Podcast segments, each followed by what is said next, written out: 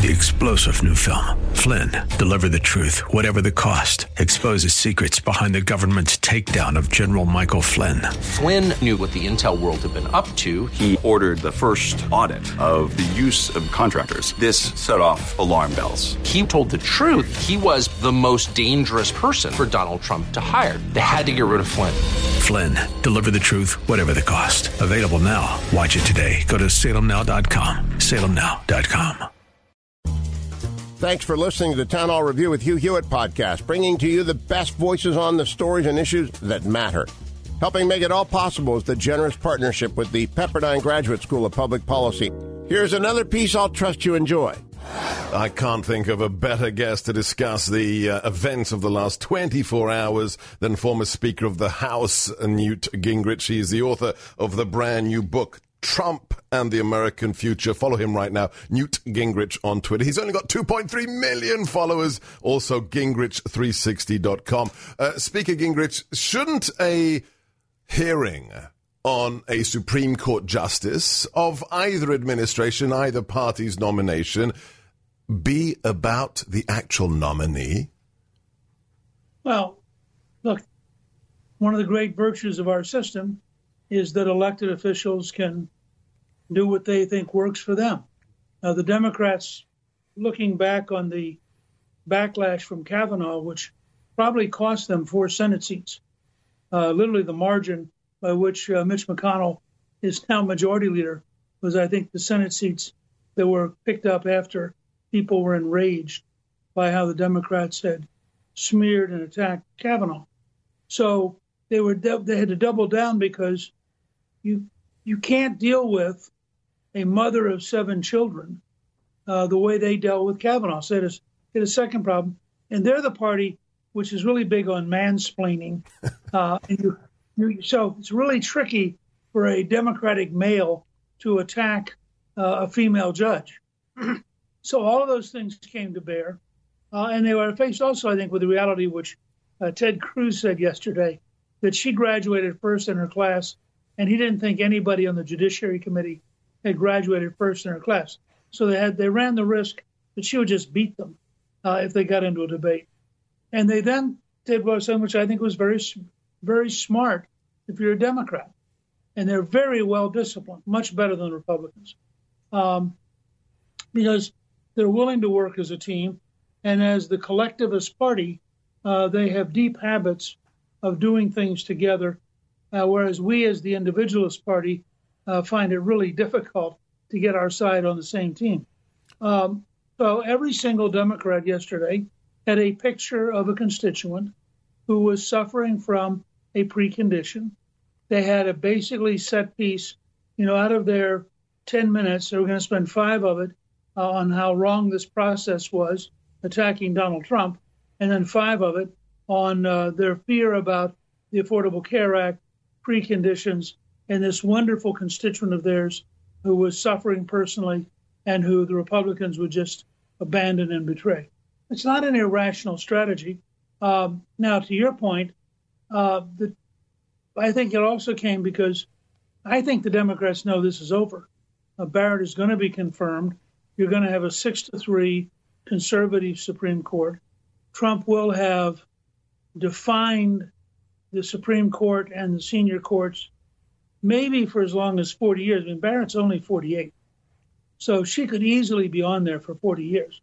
And that's why you have on the hard left such a desperate desire to pack the courts because I mean they're sitting there looking at the idea that no matter what happens in the election this fall, they could be dealing with a conservative, constitutional uh, Justice Scalia court for four decades, and it's just it's just driving him crazy. His brand new book is Trump and the American Future, available now. We are talking to, of course, former Speaker of the House, Newt Gingrich. Uh, let me ask you, is it, what is your reaction? I'm just going to leave it completely neutral to both Kamala Harris and then Joe Biden twice saying, I refuse to answer the question on packing the court because then my answer will be the issue, given that we are exactly three weeks away from the election? Well, look, I mean, Biden is desperately trying to get to the election. Uh, he knows that by better than two to one, the country does not want to pack the court. But he also knows that that one is his base. So if he's not careful, he could have a total rebellion on the left.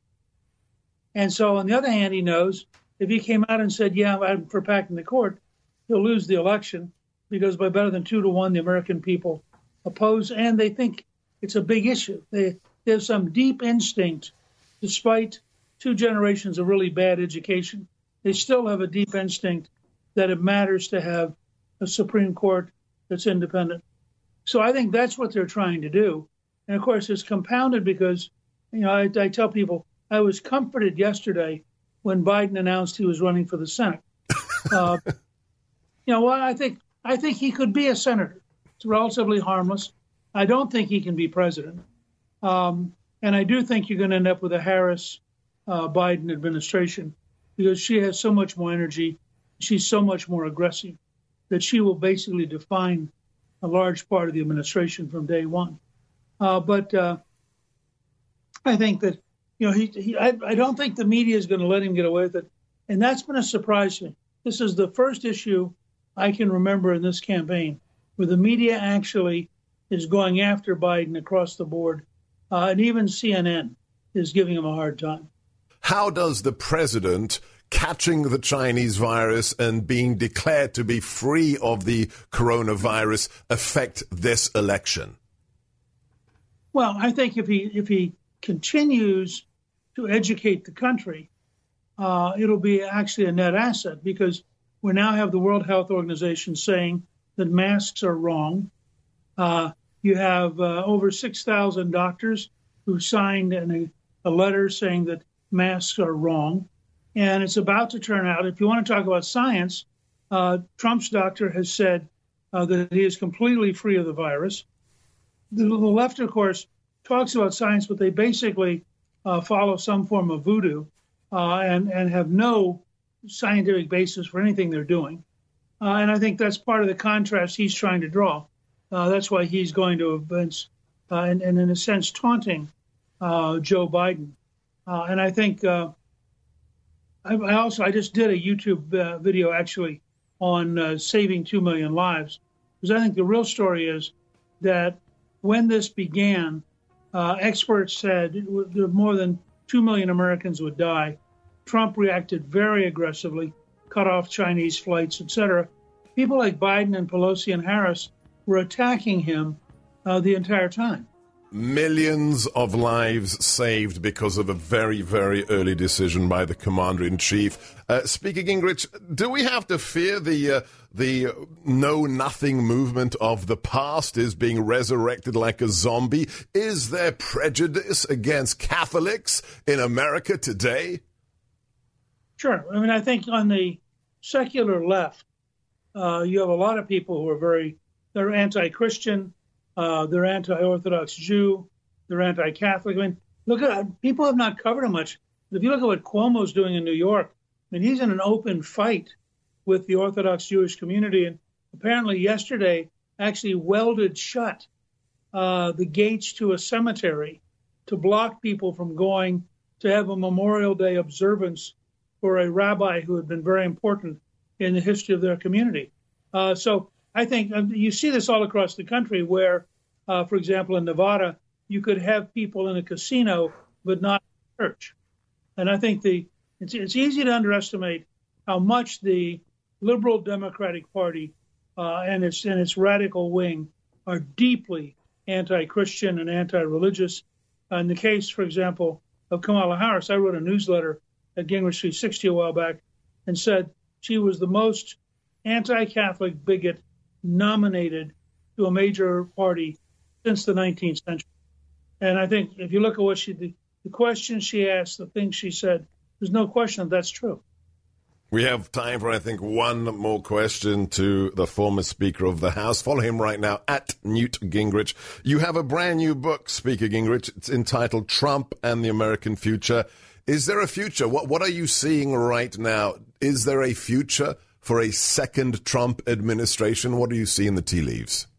Look, I, I think in 70% of the futures, he's president, and in 30%, Biden's president.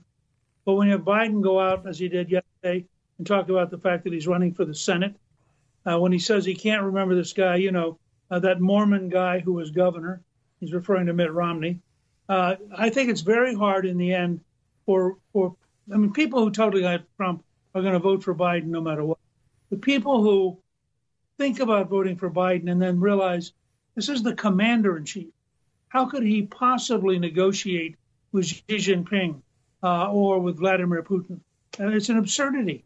And I think, in that sense, in the end, Trump will almost certainly win. Plus, 56% of the country told Gallup last week their lives are better today than four years ago. Now, to have that reaction when we've been through COVID, we've been through shutting down the economy, we've been through social isolation, and they still, 56% said it's better. That says to me Trump has a much bigger vote than any poll you've seen. But the 80 million unbidden mail in ballots, are you not concerned for the integrity sure. of the election? absolutely. The Democrats will do everything they can to steal the election because they are terrified that four more years of Trump will finish dismantling uh, the left wing world they were creating. Uh, and so I think that's a major concern. Uh, there are already a lot of Republican lawyers lined up. I tell everybody if, you, if that's a worry, volunteer to be a poll watcher, go see what's happening. Uh, it's it's really going to be uh, an amazing, and I think, by the way, it may be the largest turnout in American history. I think you're right. I think you're right. My wife is a poll officer, poll official. I've been volunteering on all the early primaries. Yeah. Be a part of the solution. Listen to Speaker Gingrich. See his latest video. Follow him at uh, Gingrich360.com. Also Twitter at Newt Gingrich and the new book and must read Trump and the American future. Our best to your wife, uh, Her Excellency, our ambassador to the Holy See. He is coming to us from the Eternal City. Thanks for listening to the Town Hall Review. Our program is coming today in partnership with the Pepperdine Graduate School of Public Policy. It's America's most unique graduate leadership programs offered on Pepperdine's breathtaking campus in Malibu, California. Learn more at publicpolicy.pepperdine.edu. If you're enjoying the podcast, please tell a friend to go to Town Hall Review and sign up as well today. This is Hugh Hewitt for townhall.com. For the good of the country, Joe Biden must clearly and definitively answer the court packing question. The Supreme Court is now at center stage with the start of the Senate confirmation hearing for Judge Amy Coney Barrett. The court is also now at the center of the presidential election as many Democrats demand that if their party controls the White House and the Senate after the election, the Supreme Court be expanded to establish a liberal majority. Court packing is now a major issue in the presidential campaign because neither Joe Biden nor Kamala Harris, his running mate, will say what they think about demands by their party's radical wing to expand the court. Court packing is a threat to the Supreme Court and thus to every American freedom, especially religious liberty, and the Second Amendment, and property rights, and the separation of powers fundamental to our republic's durability. The Biden Harris ticket should publicly condemn the idea and condemn it now. I'm Hugh Hewitt. Publicpolicy.pepperdine.edu